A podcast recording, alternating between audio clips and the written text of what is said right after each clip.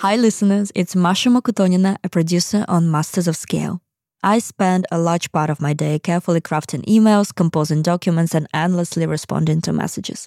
Which is why I'm such a big fan of Grammarly, the secure AI writing partner I use on a daily basis. Whether it's reaching out to high-profile guests or coordinating logistics with the production team, I use Grammarly to adjust my writing to different audiences while maintaining the brand voice of Masters of Scale. Grammarly helps spot redundancies and clean up sentences that are unnecessarily wordy, verbose, long-winded, and repetitive, like this one. Grammarly's AI prompts help guide my writing process, personalizing content based on context as well as making tone adjustments intuitively. It doesn't just help me generate more content, it helps me generate better content. Amazingly, Grammarly works seamlessly across my email, Slack, and over 500,000 apps and websites, so there is no cutting, pasting, or context switching needed. Join me and over 70,000 teams who trust Grammarly to work faster and hit their goals while keeping their data secure. Visit grammarly.com to learn more. That's grammarly.com.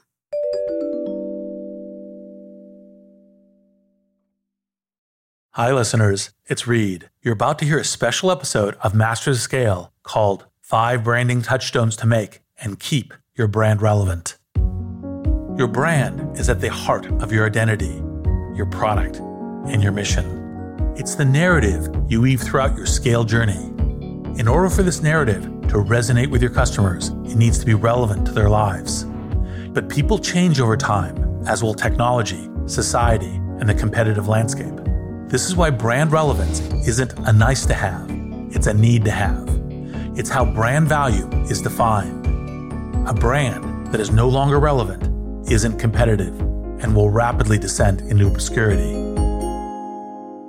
By thinking about your brand in dynamic terms, you'll be able to make it relevant and keep it relevant. You'll actively drive the narrative around your company and product. You'll keep your existing customers engaged while attracting new ones. You'll create a foundation of purpose and pride for your team, and you'll give a clear signal to current and future investors about your intended trajectory. So, in this special episode of Master the Scale, we're going to extract some of the key lessons our guests have shared about keeping their brands relevant. By reflecting on these and adapting them to your own situation, you'll be able to bolster your brand's relevance, whether your organization is just starting out or has been around for a while. This is 5 touchstones to make and keep your brand relevant. You got to have incredible talent at every position. It's like this huge push. There are fires burning when you're going home. Can you believe it? Such an idiot. And then you go back to, this is totally going to be amazing. There are so many easy ways. I'm supposed to know what to do. I have no idea what to do. Sorry, we made a mistake. But you have to time it right. Oops. Working at a 3-bedroom apartment. Stuff that just seems absolutely nutballs. 10 years later, I'm like, well, that's just how you do it. We haven't made just how you do it. This is Masters of Scale.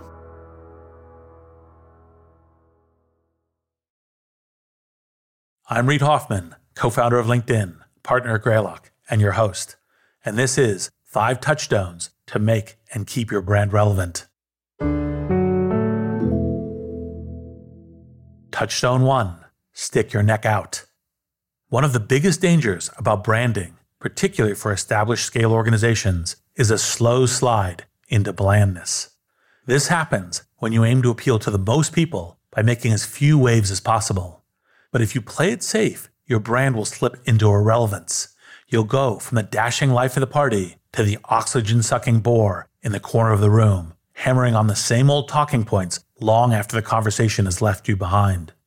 When you think of the word brand, one of the first names that comes to mind will probably be Nike, the iconic shoe and athletic apparel brand founded by Phil Knight. Phil and Nike are well known for sticking their neck out when it comes to brand. One of the early examples of this is when Nike was working with a storied advertising agency, Wieden and Kennedy, on a series of ads that would kick Nike into full sprint to scale. Let's listen. Phil wanted something different for Nike, something stirring, kinetic, something more like the swoosh. It was the design and the advertising in the beginning of saying, it isn't just the absolute best product for the athletes and for the people who want to run, but it also has to be a way of connecting with them so people understand that this product is the product that's for them. For sure. That was the advertising message. Wieden and Kennedy wanted to kick off a brand revolution for Nike. So, of course, that's what they called it. We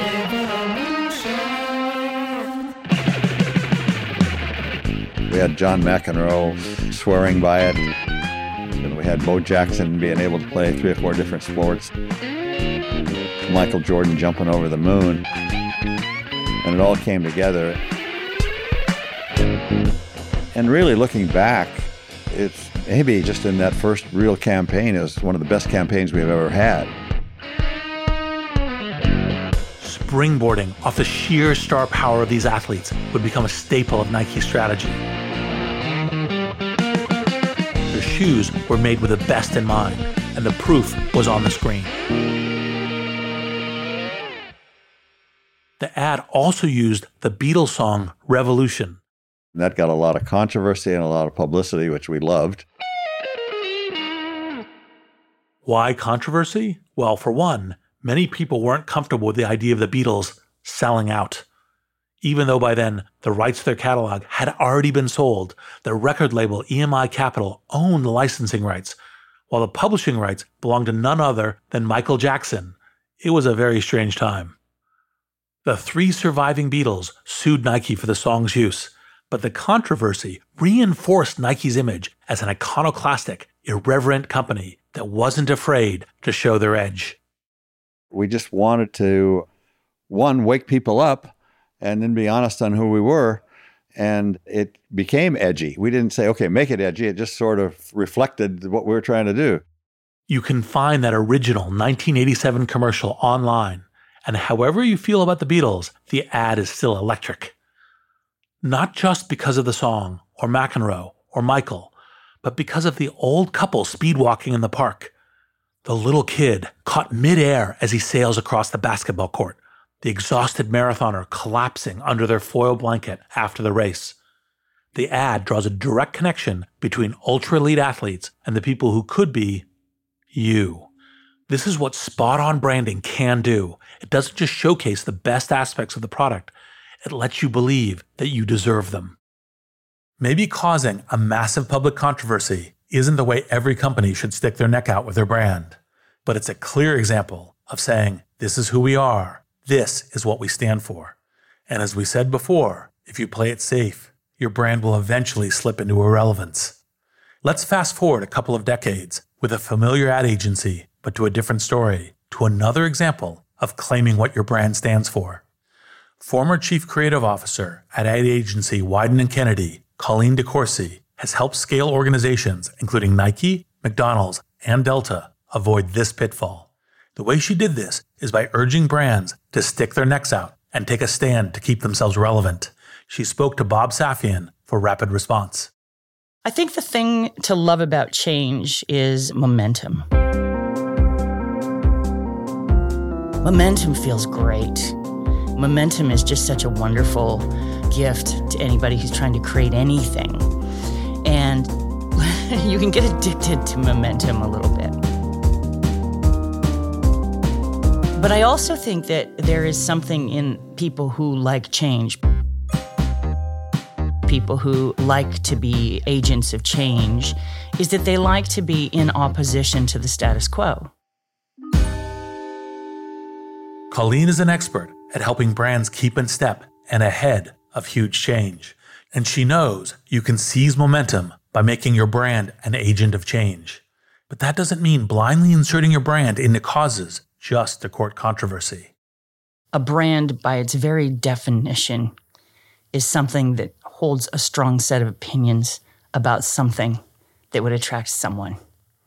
So this is not a moment to have no opinions.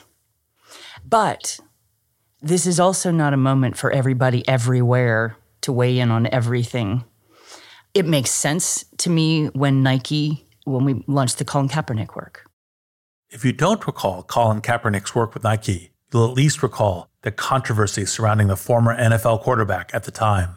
In 2016, Kaepernick put his career on the line by kneeling during the pregame national anthem in protest at racial injustice. Kaepernick's bold statement sparked other athletes to follow suit and inspired millions in the struggle for a fair, more just society, and it fueled outrage among detractors. What I want to highlight about Nike's work with Colin Kaepernick is its authenticity. Nike wasn't jumping onto a popular movement just to grab attention. It was tapping into the shared history Nike has cultivated with athletes. It was a hugely risky move for Nike. The company faced backlash in the shape of protests and boycotts and undoubtedly alienated some of its customers. But the move ultimately bolstered the relevance of the Nike brand without feeling like an attention-grabbing stunt. We try and talk to our clients about what they're trying to achieve and to pull people away from the instinct to just go wherever they get the most attention.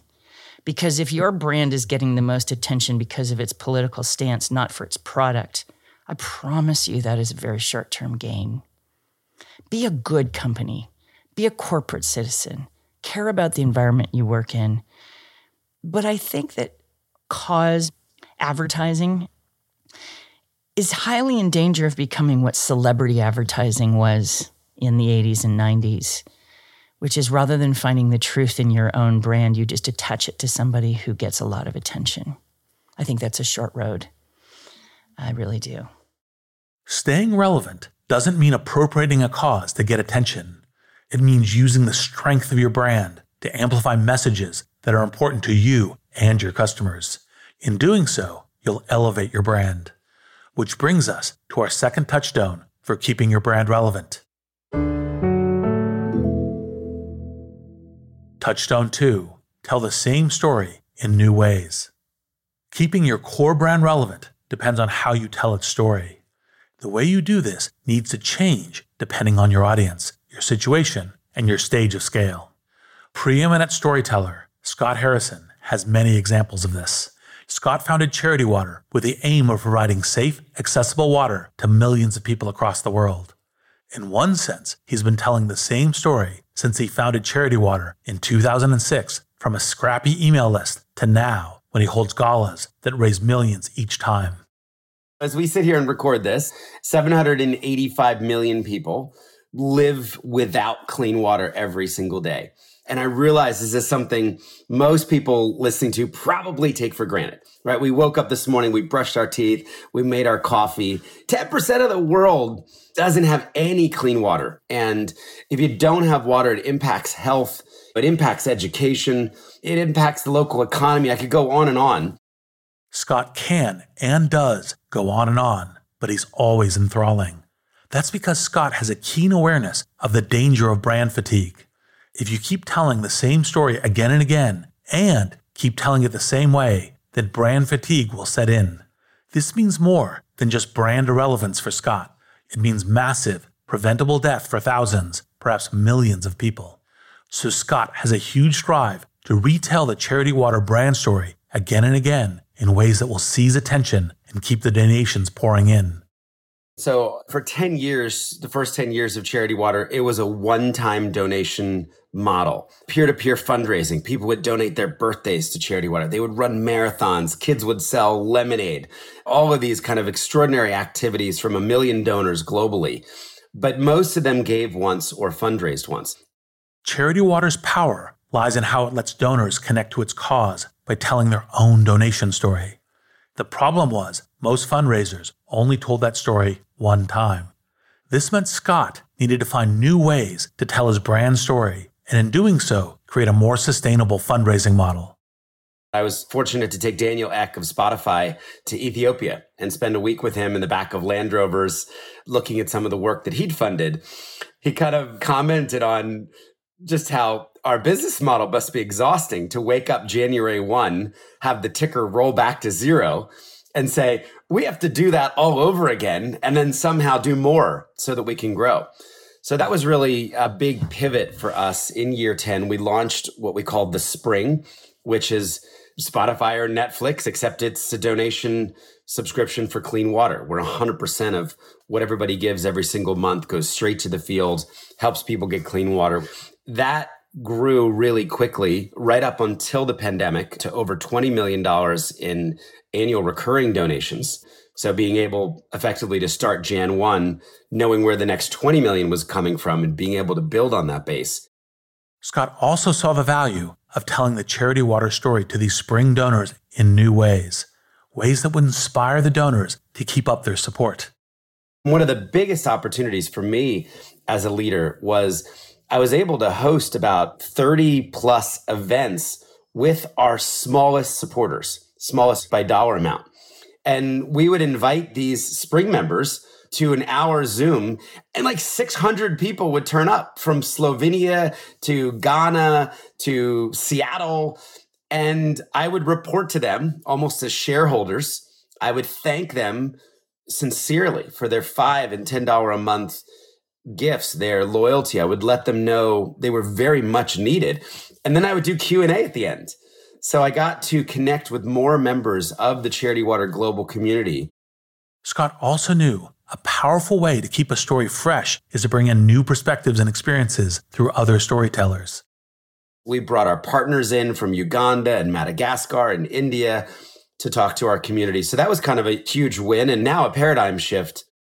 All these new approaches to storytelling kept the Charity Water brand relevant to these spring donors and kept them giving. Scott also works hard to keep Charity Water relevant to another important group of donors that he calls the Well, 125 entrepreneurs, business people, and their families who pay for Charity Water's running costs. He does this by connecting them with some trademark Charity Water storytelling.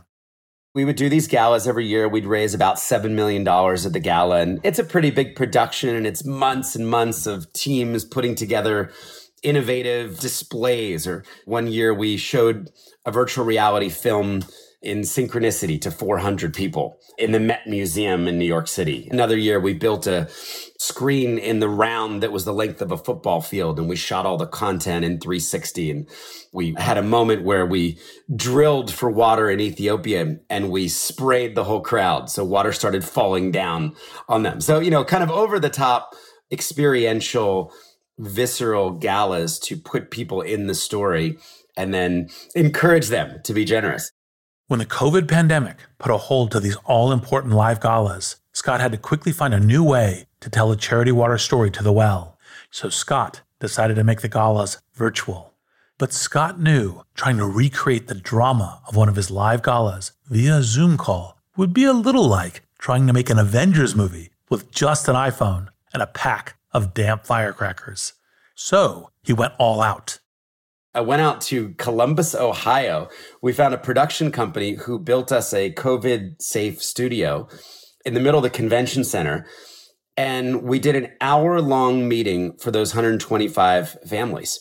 We talked to them about the progression of our partners across Africa and India and Southeast Asia, how COVID had impacted our work. We talked about wells being repaired at health clinics. We talked about the hand washing stations that we were building. We talked about the social distancing education that we were engaged in now across 20 some countries. I'm in a tux talking to people as if they've attended a gala, but they're connected on Zoom. And at the end, the last 5 minutes, we said, hey, we just want to give you an opportunity to give what's in your heart. There's no chicken dinner. There's no big experience here. Here's the importance of our work. Here's where we're at as an organization. And in the last 5 minutes of that Zoom call with about 120 families, we raised $5 million. Scott is a storytelling chameleon, working hard to keep the Charity Water brand fresh and relevant in the mind of fundraisers. Even if the stakes for your organization aren't quite as extreme, you still need to work hard at how you tell and retell your brand story. It's not just your brand that needs to be dynamic, but the way you tell it. You need to bring people into the conversation, which brings us to our third touchstone. Touchstone 3, start and maintain a conversation. One surefire way to brand irrelevance is insulating yourself from your customer experience. That's why you need to start and maintain a dialogue with your customers. Doing so will also be a source of new ideas and will keep you engaged with what your customers need and desire. The eyewear brand Warby Parker made their brand relevant by inviting their customers into the conversation early on when they were still trying to work out how much to charge for their glasses. Here's one of Warby Parker's co-founders, CEO Neil Blumenthal, talking about those early conversations about the company's brand. We approached the head of the marketing department at Wharton, who's a professor who sort of specializes in pricing. And we built a beautiful business plan. I mean, if there was one thing that we could do, we could build, amazing decks. So we go into this meeting and we say, we are going to disrupt the eyewear industry. We're going to charge $45 for $500 glasses. And he looked at us. He said, that's not going to work. And we're like, what are you talking about? You haven't even looked at our sort of presentation here. Look, all the graphs go up and to the right. And he said, listen, it's just outside of the realm of believability that you can charge $45 for a $500 product, right? 1/10 the price, people just won't believe it's the same quality. Neil already knew from experience that it was the perceived value people were paying for when they spent hundreds on their glasses. But that also meant a $45 price point was going to negatively affect how their own brand was perceived. We walked out of that meeting a little dejected, but we then tested that learning and we put together a survey. We mocked up product page of our website with a pair of glasses and had a few different versions. The only difference was the price, from $45 to several hundred dollars. The four co-founders created a list of friends and family members and sent out the survey. We asked, how likely are you to buy this pair of glasses? We found that the willingness to purchase increased with price up until about $100, at which point it plateaued and came down. Their randomized survey results showed the truth. So we knew what he said was right, and $45 was too low, but $100 was probably right. Their would-be customers told them what price point would signify both quality and accessibility. And from there, they made some final adjustments based on their own internal compass. The external information made its way seamlessly into their founder's plan. So we thought, okay, well, we could price at $99. That would maximize revenue. But in sort of our hearts, we felt like that seemed a little discounty. And right, in all entrepreneurship is a combination of art and science. So we settled on $95. We also thought aesthetically it looked good. It seemed super deliberate. And that was a key to our success, was having pricing right. That combination of art and science is another way to say that some of your decisions are going to be measured and others are going to be felt. And that's especially true when it comes to building your business. Some aspects of your brand will be defined by what customers tell you, and others will be governed by what you tell them. In other words, branding isn't static, it's a conversation. However, for established organizations, kicking off and continuing that conversation can be a challenge. This is what Sarah Hirschland found early in her tenure as CEO of the U.S. Olympic and Paralympic Committee. Sarah knows conversation is not just about talking, but listening. And this is her central approach when talking with athletes about how to keep the U.S. Olympic and Paralympic brands relevant to them. My job is to listen, but to be effective in listening and learning things that are valuable to me in my role, I also have to ask really good questions. And so I try to go into those conversations and ask thoughtful questions that will allow them to share things with me that I can act on, right? That I can actually use in planning the organization and our strategic work. So at times I talk with athletes about the competitive support that they're getting and the resources that they're getting. At times I talk with them about life transition. These conversations fed into a bold move that Sarah pushed to make the committee's brand more relevant and inclusive, bringing together the Olympic Committee and the Paralympic Committee under the same brand. It was so inherent to the values and culture that I wanted and needed to create in this movement around being an organization that was truly inclusive and really fostered a sense of belonging for everybody. It was an enormous barrier to doing that. And you have to walk the walk. One of the very first, very clear issues that I saw in the organization was we were operating an Olympic committee and a Paralympic committee, and those two things were not integrated and were not equal in the way this organization thought about them. And so for me to go out and say, we're going to be inclusive, we're going to represent everybody in this country, and we're going to mean that, I couldn't do it without starting to take some very clear steps toward walking that walk. Part of continuing that journey is continuing the conversation. It was a first step and a signal to say, this is the direction we're going. This is the path that we're going to go build as an organization. And that path is going to be one of setting a standard of what inclusiveness looks like. Not diversity, inclusiveness. Those two things are certainly complementary, but they are not the same thing. And to be clear, this is a lifelong journey. I will be here for some period of time to advance and move that journey forward.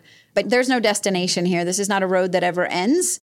Keeping your brand conversation open is key to keeping it relevant. It's also a way to clearly define what your brand means. Hi, listeners. It's Tucker Ligursky. As a researcher on Masters of Scale, I use the innovations of AI on a daily basis. And with an increasingly overcrowded market, it's hard to discern which ones are truly beneficial for my work, not to mention safe. That's where Grammarly comes in. My job requires me to prepare dozens of documents every day. And with Grammarly, I'm able to make my dossiers and research documents clear, more direct, and more concise. In fact, I recently discovered that Grammarly users spend 66% less time editing content, which is a huge advantage since our most precious resource is undoubtedly time. What I love about Grammarly is its commitment to responsible AI. My team works tirelessly to produce top-quality podcasts, and it's vital that we keep our data secure.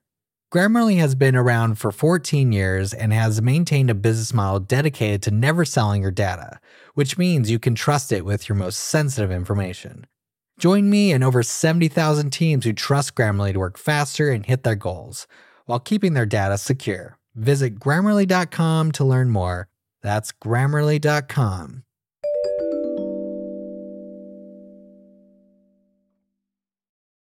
We're back with 5 touchstones to make and keep your brand relevant. If you're enjoying this episode, share it with friends by clicking the share button in your podcast app. And to hear my complete conversations with iconic founders like these, become a Masters of Scale member at masterscale.com/membership. Touchstone 4, stake out your brand's borders. Great brand plus great brand plus great brand does not necessarily equal even greater brand. In fact, bringing together brilliant brands without considering how to keep their identities separate can be like mixing together a set of vibrant paints. You end up with an unappealing sludge that will slip from relevance. This is why it's important to stake out your brand's borders and maintain them. For a masterclass in this, let's turn to Disney's Bob Iger. Bob orchestrated 4 of the most significant purchases in Disney's history: Pixar, Marvel, Lucasfilm, and 21st Century Fox. One of the challenges of acquiring all those titles, characters, and stories is how to maintain brand cohesion without forcing those very different properties to start acting too much like each other. You want Star Wars to feel like Star Wars and Thor to feel like Thor, but you also want them to seem like they belong in the same universe. The consumer looks at Marvel as Marvel and Disney as Disney and Pixar as Pixar and Star Wars as Star Wars. Now, there have been times we put them together. We've discovered over time, you don't want to call Avengers a Disney film because the fans don't want that. But it's perfectly fine if you go to Disneyland to see a Marvel presence there. But we've managed the brands separately and brought them together when it has real value and it doesn't seem like it gets in the way of consumer perception and the love the consumer has for those brands. What place did these properties have in the Disney ecosystem? How could these birds of very different feathers possibly get along? The answer is in one of Bob Iger's very first strategic goals: embrace technology. In this case, by turning some of these new holdings into a launchpad for their new streaming service, Disney+. Disney+ launched in November 2019, and in a way, it works a lot like Disney's theme parks, lining up different attractions side by side on a single plot of land, or in this case, on your home screen. Just before the launch, Bob confirmed that not all of Fox's holdings would immediately appear on the platform. He knew Many of the brands would work together, but they did not force some of the more mature content to sit under the Disney banner. Instead, mature content was directed to Hulu in an exclusive deal. Since then, as Disney Plus has proved successful, those properties have been introduced to the platform, widening the broad reach of the Disney Plus platform, but keeping the clear borders between the likes of Disney, Marvel, and Star Wars intact. When we put those brands up that we've been talking about this whole time, Pixar, Marvel, Lucas, Disney, 21st Century Fox, with that came National Geographic, and all of those franchises from Lion King to the Avengers to Black Panther to Star Wars to Mickey Mouse, it was hard for anybody to say, well, this won't work because look what's on the screen. It is in so many ways the future, and it goes all the way back to those strategic priorities, which is make high-quality branded content and use technology to bring it to consumers in more modern, more relevant, more ubiquitous ways. Ultimately, this streaming strategy let it keep its various brands relevant to its audience without muddying them.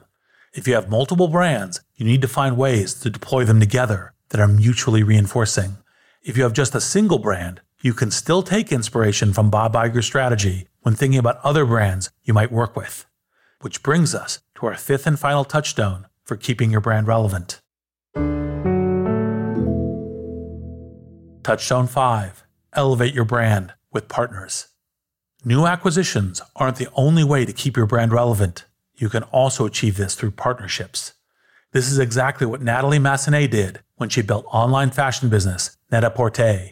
Net-A-Porter pioneered online shopping for fashion at a time when buying anything online was seen as impossibly new, especially by established luxury fashion brands.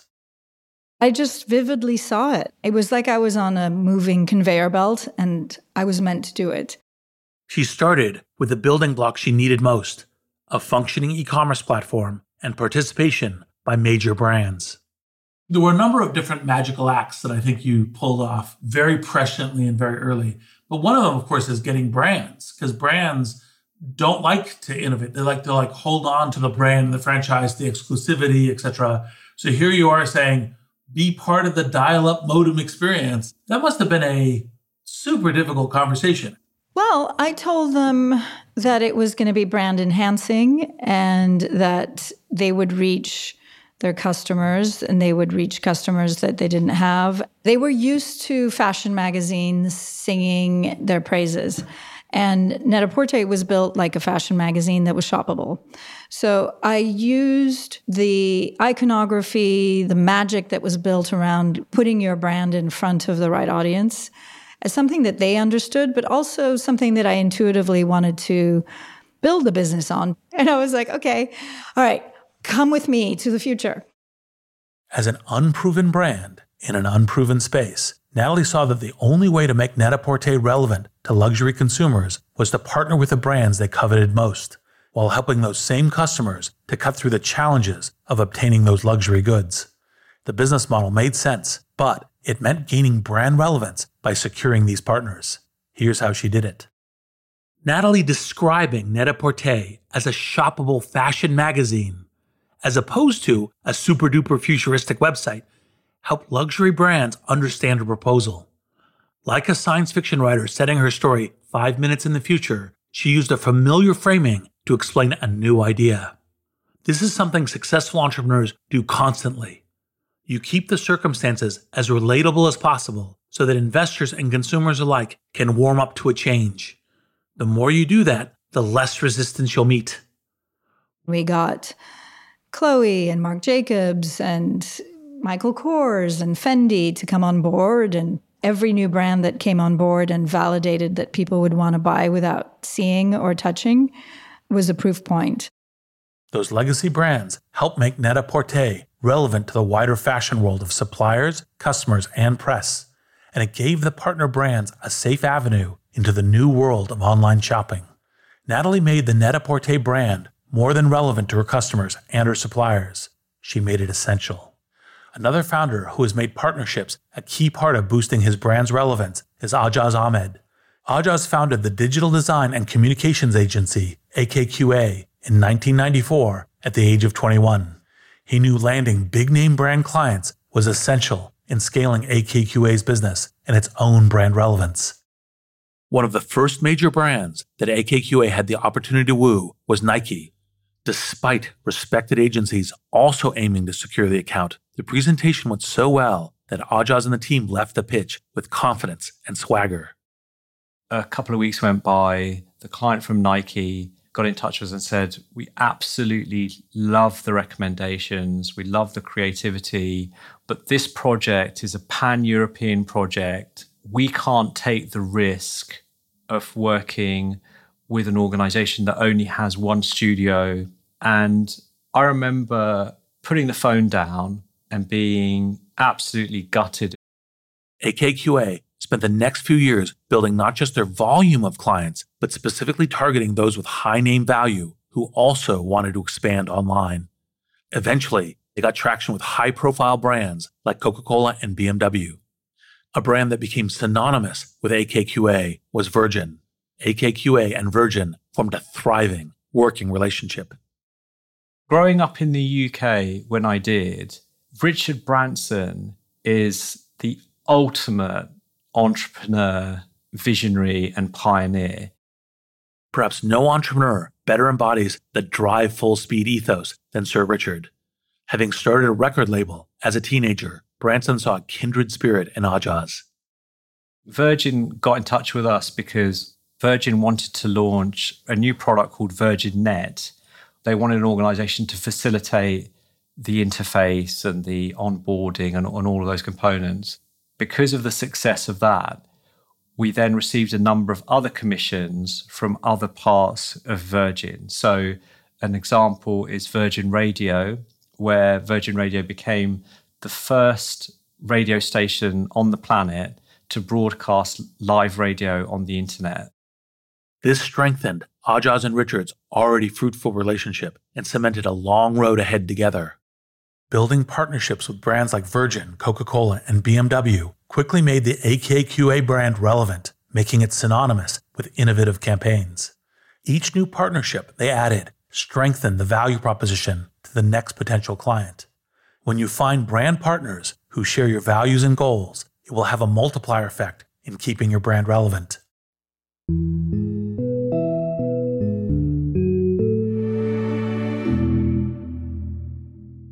Relevance isn't a nice-to-have, it's a must-have. It's how brand value is defined. Because a brand that is no longer relevant isn't competitive and won't last. Fortunately, you now have some of the tools to keep your own brand relevant, fresh, and thriving. And for a deeper dive into more branding lessons, keep an eye out for our forthcoming branding course, available soon through the Masters of Scale app. Visit mastersofscale.com/membership. to download it right now. I'm Reid Hoffman. Thanks for listening. Masters of Scale is a Wait What original. Our executive producers are June Cohen, Darren Triff, and Jordan McLeod. Our head of content and production is Lori Hoffman. Our producers are Adam Skuse, Catherine Clark-Bray, Alex Morris, Tucker Ligursky, and Chris Gauthier. Our editor-at-large is Bob Safian. Our music director is Ryan Holiday. Original music and sound design by Eduardo Rivera. Audio editing by Keith J. Nelson, Stephen Davies, Andrew Nault, and Brad Worrell. Mixing and mastering by Brian Pugh and Aaron Bastinelli. Special thanks to Chris Yeh, Elisa Schreiber, Aria Finger, Saida Sapieva, Greg Beato, Adam Heiner, Alfonso Bravo, Colin Howarth, Willem Crowells, Tim Cronin, Kelsey Capitano, Sammy Oputa, Anna Pisano, Sarah Tartar, Leah Sermetis, Charlie Manessis, Chineme Azequena, Emily McManus, Hallie Bondi, and Sierra Black. Become a member of Masters of Scale to get access to a year's worth of courses and content on the Masters of Scale Courses app. Find out more at mastersofscale.com/membership.